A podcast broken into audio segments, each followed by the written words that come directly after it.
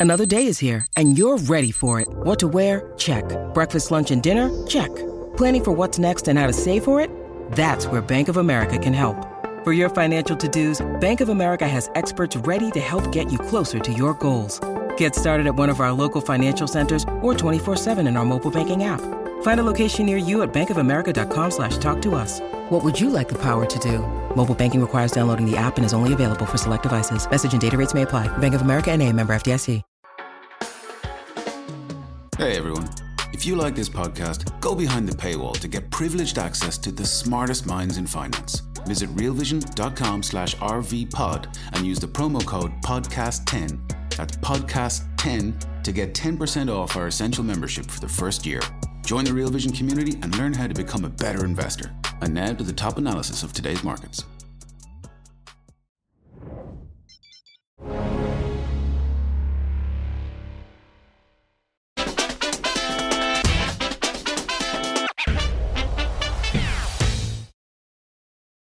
Are risk assets at risk? Hi, everyone. Welcome to the Real Vision Daily Briefing. With me today is Michael Kao, CEO of Akanthos Capital Management. I don't know if I'm saying that right, Michael. Hey, how are you? Am I saying it right?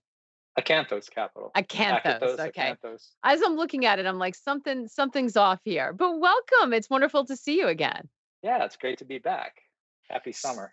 Yes, exactly. The heat is sort of straining everything including our systems because i know a few of you had trouble getting on sorry about that we we actually started a few minutes late so we could try to work it out we're all feeling tired and the market was feeling tired earlier michael you even tweeted about it but then all of a sudden in the last few minutes we saw us equities close in the green we had a little surge here at the end and it's certainly been a winning month for us equities s&p dow up around 3% nasdaq up over three and a half percent, maybe even closer to four. What do you make of this equity market that we're looking at? Yeah, I mean, got the ebullience is pretty astounding uh, this late in the game. But yet, if if you look at um, past analogs, you know, whether it's the 1997 uh, period, um, 2000, 2007, you in, in all three of those cases, you had this uh, this big you know sort of pivot hopium rally if you will that happened you know um, essentially before the top uh, was put in so I, am not going to say that uh, you know this time is exactly going to be that time but it's i'm hard pressed to see a situation where the fed uh, doesn't break something. To me, the U.S. consumer is the strongest consumer in the world. And I, I wrote a piece last week as part of this uh, uh, commercial real estate panel that I participated in, where I where I talk, gave a little macro presentation, and I and I call the Fed the the Ivan Drago Fed, if, going back to Rocky Four, where you know he goes to Rocky, I must break you. So. we remember he was he was he was uh, one of the scarier characters. It's funny to watch it now, right? Because I feel like there's so many scary characters, but at the time, I was one tough dude, right? yeah. Right. So so you're so so it sounds like there are warning signs blinking for you. I want to get into why and exactly how you see that that the, the sort of macro side playing out. But it's interesting because I and I think I've I've been hearing this a little bit for people. You know, the market's gone further than they thought. Everyone was looking for a turn. People were worried. It felt toppy. They were worried about valuations, a whole host of things. And yet we've been sort of post the last Fed meeting, uh, having the Fed sound like maybe they're getting more comfortable with what's going on, not in terms of equities, but certainly on the inflation front. Over the weekend, Minneapolis Fed President Neel Kashkari said the US economy continues to surprise with resilience. Um, but a lot of Fed governors have also said they're encouraged about the direction of inflation. And Andreas just dropped his latest steno signals on our platform. And sort of pointed out that the Fed seems to be growing more confident that they can engineer a soft landing. Let's have a listen to that.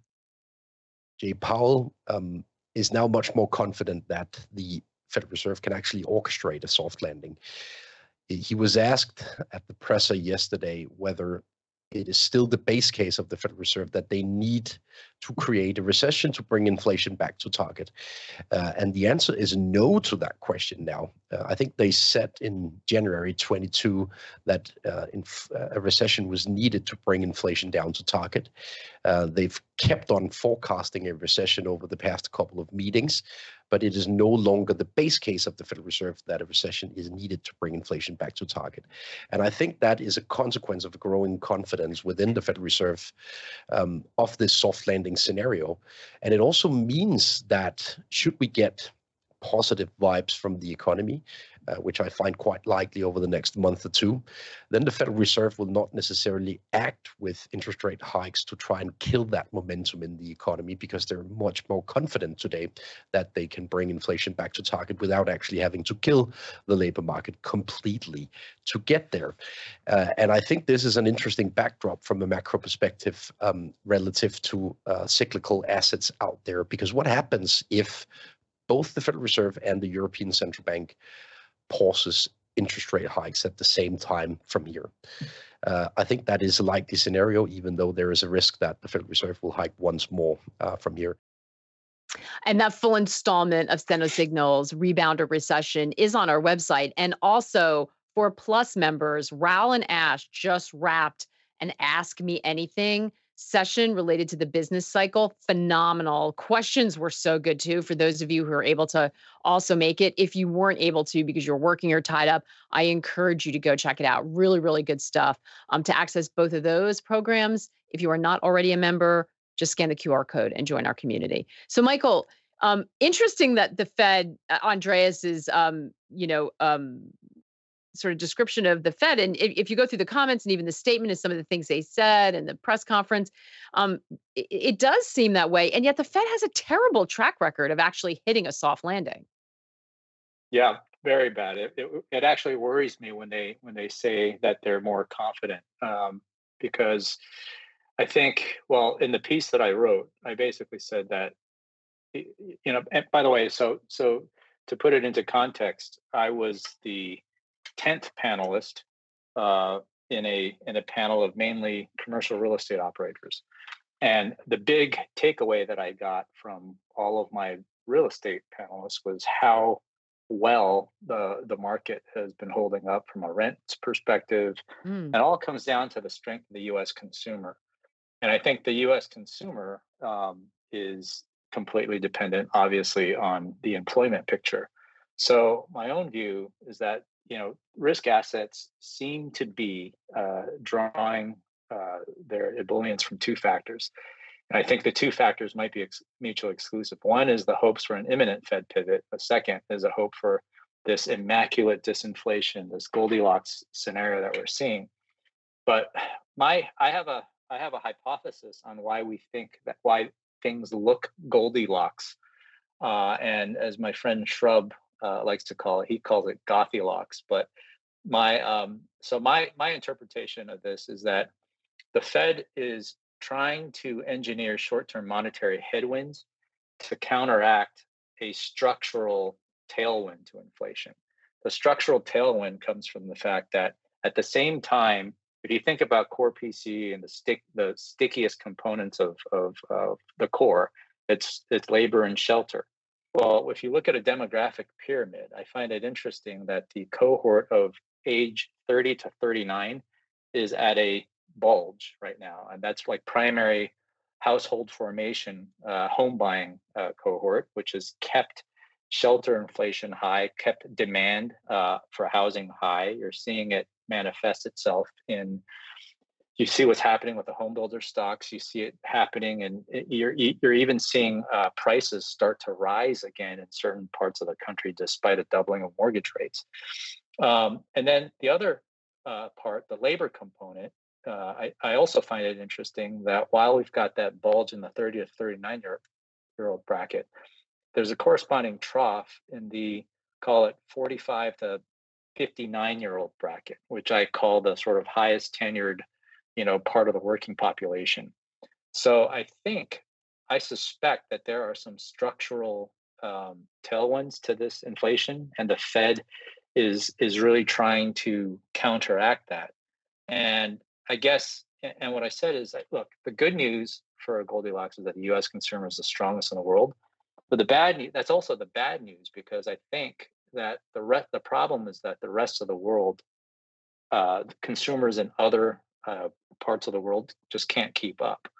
And so when you talk about when you talk about you know the Fed um, getting more confident uh, in its inflation fight, I last last week was a very very busy week because not only did we have the Fed, we had the ECB, we had the BOJ, and I pointed out that you know Lagarde's commentary when asked, you know, do we have more ground to cover? She said pretty emphatically, at this point, I wouldn't say so.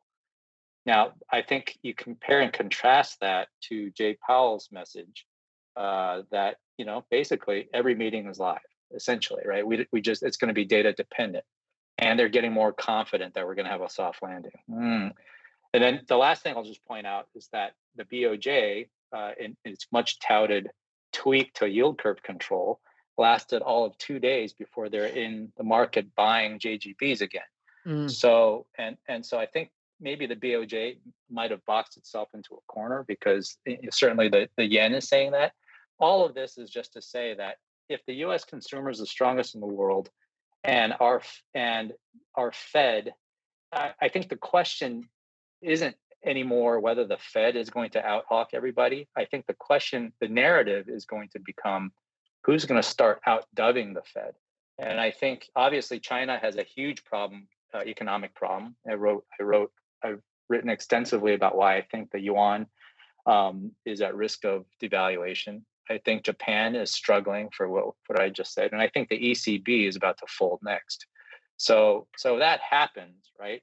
Um, despite despite the headline that you put uh, put in our uh, spaces about the U.S. dollar wrecking ball getting wrecked, I think I think yes, it got it got wrecked last month on this much cooler than anticipated CPI, which uh, you know obviously led this knee jerk weakening in the dollar and and you know spurred risk assets to ever higher heights. But I'm wondering whether or not we're getting closer to the turn. We'll see.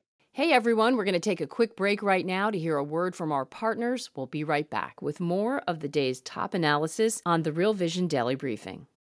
When you need mealtime inspiration, it's worth shopping Kroger, where you'll find over 30,000 mouthwatering choices that excite your inner foodie. And no matter what tasty choice you make, you'll enjoy our everyday low prices, plus extra ways to save, like digital coupons worth over $600 each week. You can also save up to $1 off per gallon at the pump with fuel points. More savings and more inspiring flavors make shopping Kroger worth it every time. Kroger, fresh for everyone. Fuel restrictions apply. Yeah, so at I least think on the dollar. Yeah, there's a few important things in there. So let's let's back up a minute. First of all, in terms of the U.S. consumer, so what do you think is propping up the U.S. consumer? Because a lot of people, I mean, there, it's it's always hard. I think it's always hard to gauge this, and everyone tends to undershoot sometimes the U.S. consumer. Somehow we keep spending, even if it's on debt. But what do you think's underpinning us the right now? What do you think's underpinning spending? Because it was kind of YOLO. Everybody's getting those trips that they all that spending they held that back from COVID, and then it was supposed to dissipate, and it, and it really hasn't. What do you think's going on? Yeah, I mean, I think I I do think though it's a tale of it, it's a bit of a uh, what do you call it? A K-shaped recovery. Mm. Um, so you're definitely seeing um, the uh, revenge travel continue at the high end but at the same time i think that you're hearing anecdotes of you know uh, you know joe joe smith on the street ha- having a hard time making ends meet and i'm seeing various uh, i've seen a lot of charts about uh, of like i guess excess covid savings drying up by the second uh, mm. part of the year but but the most important thing i think is the labor market is a strong labor labor market right because right. look the unemployment rate is still 3.6% and when you when you think about i also put this in my thread i said when you think about what the fed has implicitly guided to in terms of a target uh, uh, like 4.6% um, to to really take core inflation back down to 2% the delta between there and here is about 1.5 million jobs, and the labor market is super super strong. So we'll see whether or not that holds up. I suspect that we're going to start seeing the cracks show in the second half. That drives a lot of my macro views. It drives why I continue to re- remain wary and bearish uh, about oil, notwithstanding the recent rip um, uh, into into the second half. Um, equities are harder to call just because you know people people were you know buying equities all the way up and through summer of 2008 right? Um, so so it's hard to see that the earnings uh the, the earnings that we've seen so far have been you know i mean it's mixed but like at least the mega cap uh, earnings have generally been fairly strong still. So um yeah it's a very very confusing macro environment to to say the least I yeah think. it is and you can you know people have been following for a long time like yourself you you, you can see that just navigating the cross currents so the labor market's tight do you think that the fed when you say they're going to break something, do you think that they will keep hiking interest rates until they start to see the labor market weaken? We, we they were very focused on that. They seem to have backed off thinking that they can get a handle on this without killing the economy, but you think they're going to have to do that? Are we mispriced I in terms of Fed expectations? You know, I don't think I, I you know, I don't have any super contrarian views on on what the Fed is going to do at this point. I think that I think a lot of people thought that the last hike was the last hike.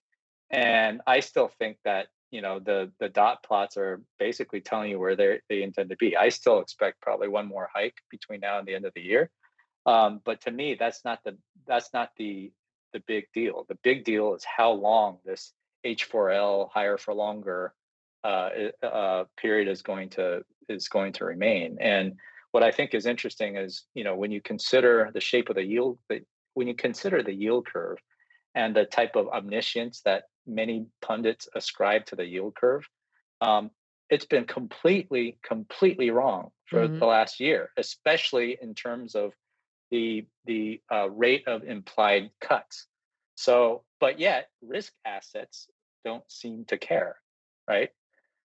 I, I, think they won't care until they do, and when they do, it's you know it risk happens very very fast. Uh, there was a chart that I put out um, uh, last week where I I basically looked at a chart of the S and P 500 versus essentially three month LIBOR or three month you know sort of Fed funds essentially.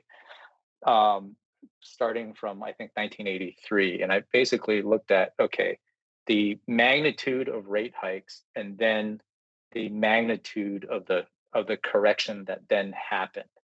Well, what what was very interesting is that in 1987, um, the correction happened pretty quickly after the the rate hike cycle, uh, you know, happened, and it was a very fast and sharp correction, as we all know, right? But then when you compare and contrast that to say 1995 in the mid 90s, the Fed also embarked on a rate hike. And then it literally took almost three years before um, things metastasized into mm. Uh, the Asian contagion of 1998 that caused the Russian default and you know LTCM collapse, et cetera. Right. Um, so, you know, it's what I what I tweeted out with that chart was I said, look, you remember the, the famous quote that Chuck Prince is known for in 2007, I think. He said that, look, when the music, uh, as long as the music keeps playing, we're gonna we're gonna keep dancing or something something to that mm-hmm. effect. There's a lot of Chuck Princey vibes I hear out in the market uh, today, uh, whether it's uh, in AI stocks or crypto or just stocks in general. But um, I think that it would be I don't and I don't know when the music stops, but when it does, I think I think it's a little bit fallacious for people to think that they're going to be let off this train in a graceful manner. it never it, it never ends that way. What so um do you you you brought up a really interesting point when you said, you know, it took 3 years and then you had the Asian financial crisis. Do you think the the the catalyst for something for this turn, right? When the music stops. And by by the way, by the way, it we, it's not like we didn't get a hint in that in that cycle. We got Mhm. the first hint in the summer of 97 when all of the Asian currencies devalued. Right. And then and then we thought, okay, everything is fine. And then it took another 18 months before, you know, the the butterfly flapping its wings eventually metastasized into something really, really bad. And Yeah. so sorry, I cut you I cut you off. No, no, but but th- this is exactly my point. So and and who knows? We saw with uh Silicon Valley Bank how quickly things move now. Maybe it doesn't take 18 months, but I think people were looking at regional banking here and commercial real estate, looking for the the catalyst internally in the US on that rate default initially, you know, with with the the amount of hiking the Fed's done. Are we should we be looking abroad? Should we Yes, be looking well- at something well- international as the catalyst that maybe people don't see coming in time? Pre- precisely, precisely. So, so in March, um, I wrote a piece called um, "Ball in a China Shop," referring to, of course, the U.S. dollar wrecking ball, right? And that was, I wrote that at the height of the financial crisis, and I said that this financial, sorry, this regional banking crisis is um, going to wind up become being uh, a sort of a provincial worry because I think the real deflationary catalyst for the world is China imploding. So let me explain. So in this last piece that I wrote last week, I said there's I, I think there's two things that the Fed, the Ivan Drago Fed could break. One is our own labor market, right? We'll see whether or not they're successful. But the second thing is the rest of the world's economies, particularly China's economy. Because when you think about compare and contrast the US COVID response to China's COVID response, we flooded the system with liquidity, with monetary liquidity and fiscal liquidity, right? Mm-hmm. We went, we, we went, we took extraordinary measures to cushion the consumer, right? China, if you think about it, they locked down for an additional what 12 to 18 months and they did not support their consumer and not only that they actually uh, by, by trying to peel uh, peel back the property uh, speculation with policies like three red lines it was a little bit too successful.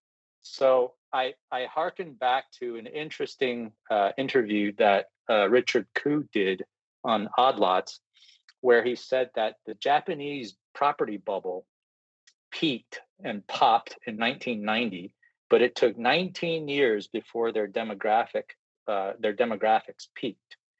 Now, if you look at China, China's property bubble and its demographics peaked at the same time about two years ago. Mm. So when I when I talk about how we ha- we are in this almost fake Goldilocks environment because we are seeing the effects of this longer term uh, inflationary tailwind being counteracted by the Fed's short term headwinds. In China's case, and, and by the way, that phenomenon uh, in in the world of physics and in engineering is called destructive interference, right? Just like the way your noise noise canceling he- uh, headphones work, right? It- when you have like one sinusoidal cycle counteracted by an exactly opposite or mirror image cycle, the, the effects tend to cancel out. And in our case, that looks like Goldilocks. In China's case, though, you have constructive interference where you've got sh- a short term cyclical uh, down cycle uh, created by the property bubble bursting, but it looks like it's coinciding with its long term uh, demographic down cycle. So when you have two waves then kind of you know superimposed upon one another, I think you have the makings of potentially a major major collapse, um, which is that's that is uh, the the the big um, I guess elephant in the room that I'm watching. We're going to take another quick break to hear a word from our partners. We'll be right back with more of the day's top analysis on the Real Vision Daily Briefing. always come back to this question when we're talking about China. You know, they're essentially controlled, they control every lever of their economy. And they've seen the West go through the financial crisis and pull tools out of and make up tools that central banks can use, wouldn't they have the ability to buffer that kind of implosion by doing whatever extraordinary means they needed to? Well, yeah, I mean, you know, Brad Setser put out an interesting piece a couple of weeks ago where he claimed that you know he thinks that China has an additional three trillion in quote shadow reserves over and above what the hmm. What what they, what they uh, publicly disc- disclose. But to me, um, it's a little bit of a moot point because what does China want to do? In the last several uh, weeks, you have seen the PBOC um, intervene to stymie the weakening in the in the yuan. Right, the yuan got out to 727 in this recent uh, uh, bout of weakening, and then now it's around like 715 or so. But that's with heavy repeated PBOC um, intervention. And so, to your point, yes, they're they're they are intervening, but I think it's coming from a position of weakness. They they want to do that only to prevent a disorderly devaluation. But if you think about what China really needs, they need a weaker yuan. They have no their consumer is eviscerated. Not that they even had a consumer driven economy in the first place. Their centrally driven investment led uh, growth targets just aren't going to happen. There are only so many bridges to know where you can you can continue to build. Youth unemployment is over 21%. And so what are they going to do? The only thing that they can do, in my opinion, is to continue to try to uh, uh, export their way out. But when I say that the US dollar wrecking ball isn't dead, I mean it because if you look at, forget about DXY for just a second, because DXY is, as you know, 60% weighted towards the euro and about 20% the British pound. So it's heavily um, anchored by those two currencies specifically. I happen to think the euro is a, is about to weaken, but if you if you forget about that for a second and you look at the dollar relative to a lot of Asian currencies, especially the mm. yuan mm. and the yen, um, it has very much been a wrecking ball. It's just it's just hiding in plain sight, primarily because the euro has been so strong. That's a, that's a but, really really good point, Michael. and we should have said, "What's the U.S. dollar wrecking ball going to wreck?" Not is it wrecked? Because I think that that's a. So let's go through a little bit though. So do you see so it sounds like you do think risk assets are at risk. I mean, yes, this can go on irrationally, maybe, but at, but you feel like there is risk lurking in the global economy that would send risk assets down sharply at some point. The risk, I mean, to me, the risk reward of owning um, uh, public equities right now, especially when you're talking about the the mega caps, is horrible. I think I think it's just absolutely horrible. Um, you know, so so you know my my own um, personal balance sheet is. I mean, if you think about it, even though I have no, I have zero exposure to passive equity. I have a couple of special situations, but I'm also, I also, you know, have a lot of, uh, I have, I have puts, I have currency hedges, um, but you know, I'm, I'm also way overexposed on long risk through real estate holdings um, mm. and other uh, different types of uh, hedge funds that I'm invested in. So I'm I'm very concerned. Um, you know, oil.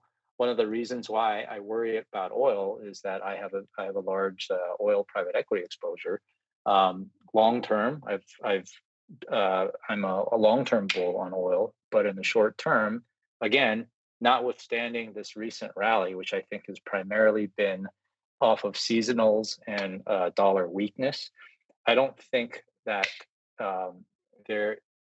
I, I, don't think that there is a um, global resurgence of fundamental commodity demand at this stage in the cycle. If anything, I think that that fundamental picture gets uglier as the year goes on because there is going to be some sort of weakness or recession. What about inflation? Do you think inflation continues to head lower, or do you see a resurgence of inflation that makes it difficult for the Fed? At some point, people are still pricing in Fed rate cuts.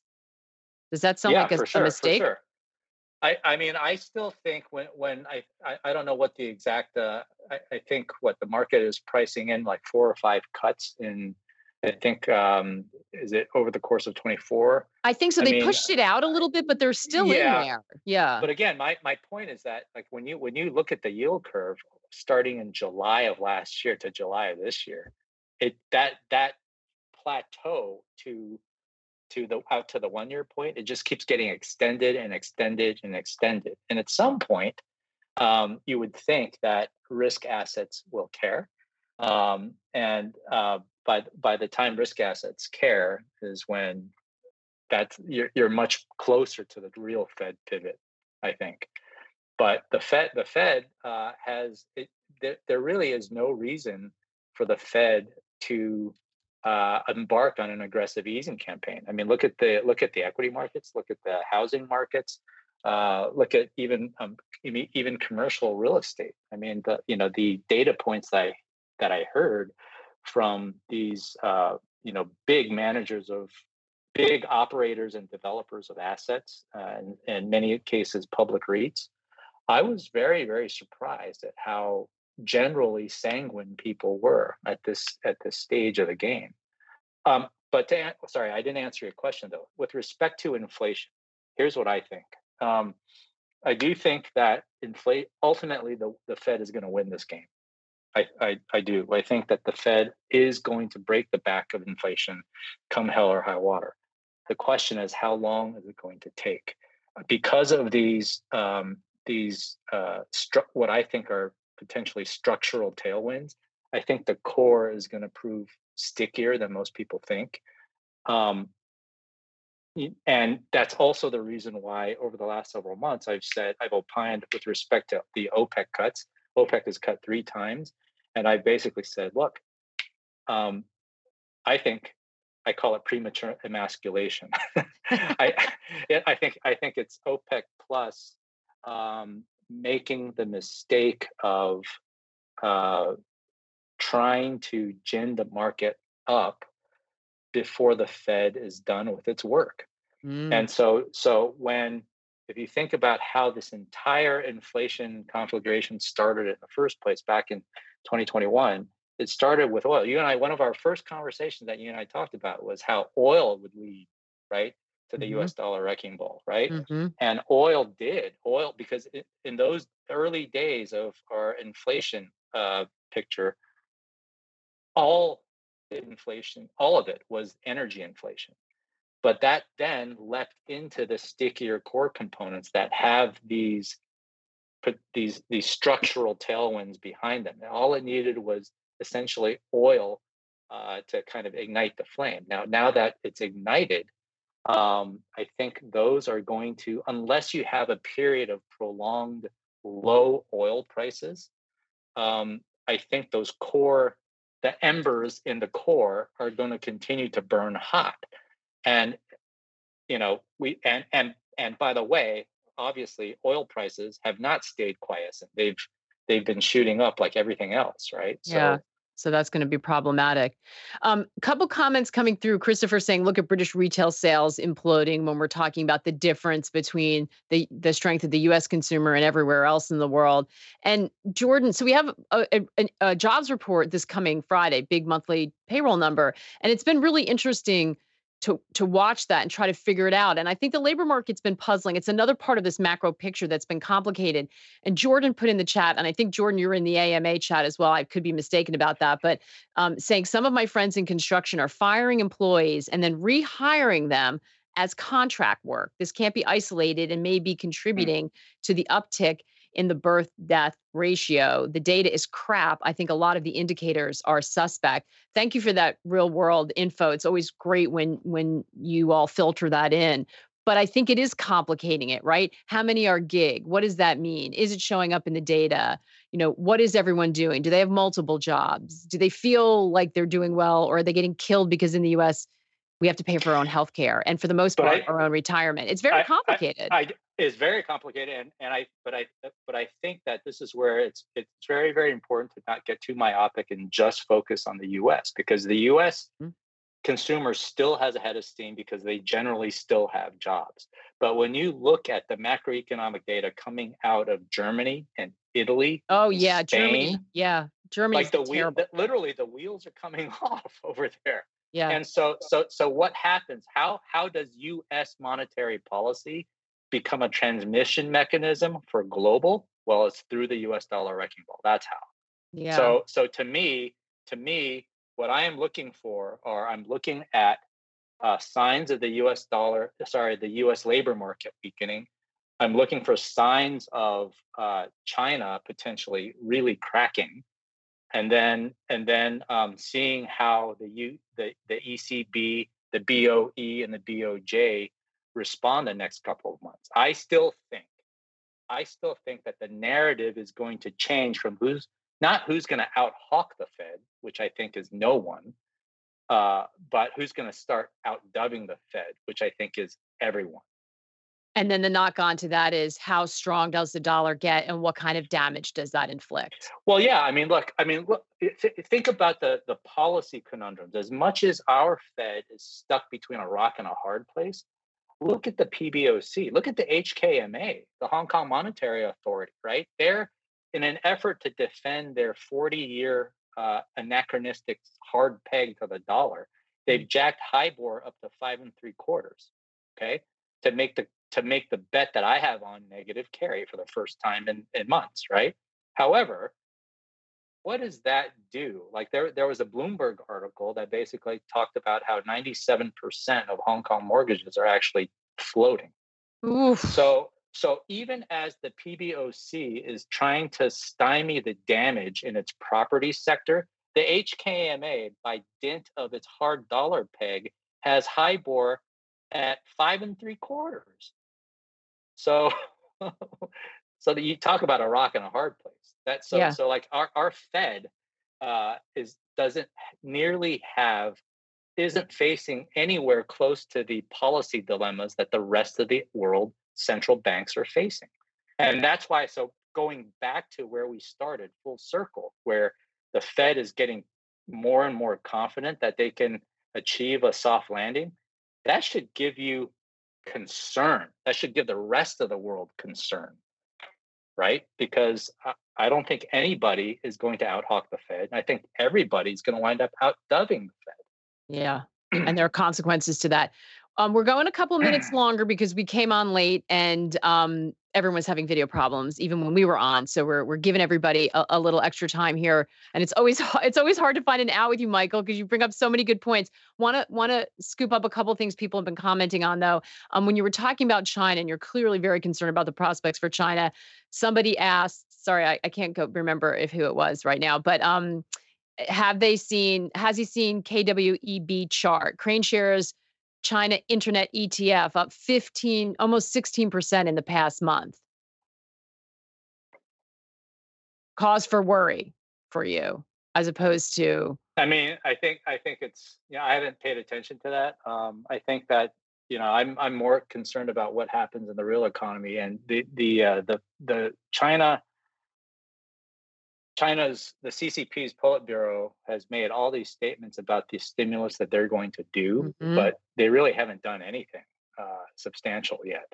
Yeah, um, and it's very and, right, scalpel, right? Very targeted. Very, you know, it's not well, across the board. No bazooka, it, I think, was the headline from it's, that. Uh it's yeah, it's very, it's very, very interesting. So, you know, I don't, I think, I, I really think that they, they ultimately need a weaker yuan, but they're just afraid of it uh, going into a slippery slope and getting out of control. So right. they have and it is hard. It's, it's hard when you're trying to do something. I mean, we're seeing Japan struggle when, when you're trying to do something gradually and the market senses basically smells it that they go for it.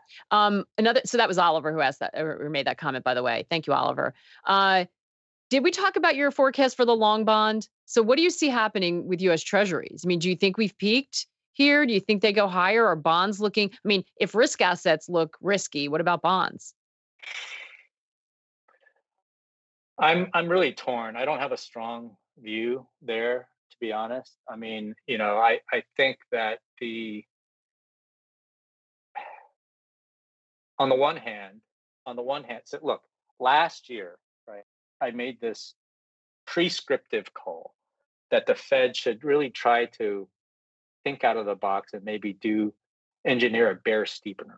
Right. Obviously, that didn't happen. We've had we've had the opposite. Right. We've had you know the a record level of yield uh, curve inversion, but the rest of what the, the results of that I I kind of predicted, which are that when you have a when you have record yield curve inversion and the Fed resorts to its only po- uh, t- policy tool, which is Fed funds, you create two problems. You create a situation where net interest margins for banks get eviscerated, and you also have you, you create a problem with all the floating rate debt out there, right? Mm-hmm. Um, and so you've got you've, and so that that you, we kind of saw that metastasize into this regional banking crisis.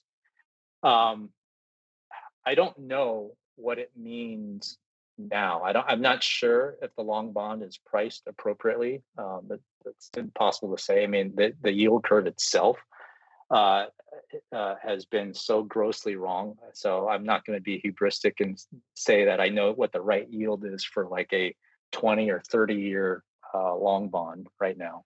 I just don't.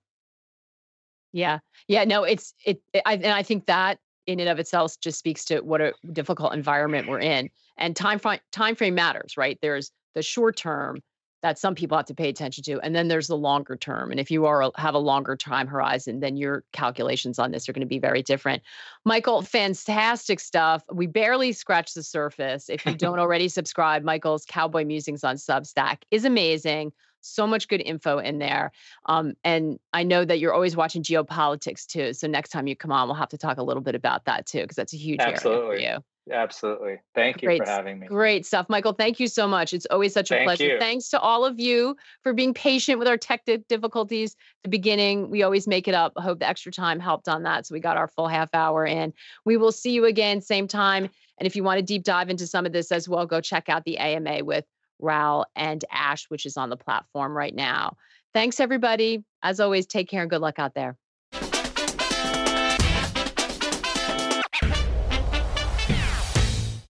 What's up, revolutionaries? Thanks for tuning in to the Real Vision Daily Briefing. For more content like this, head over to realvision.com and get unfiltered access to the very best, brightest, and biggest names in finance.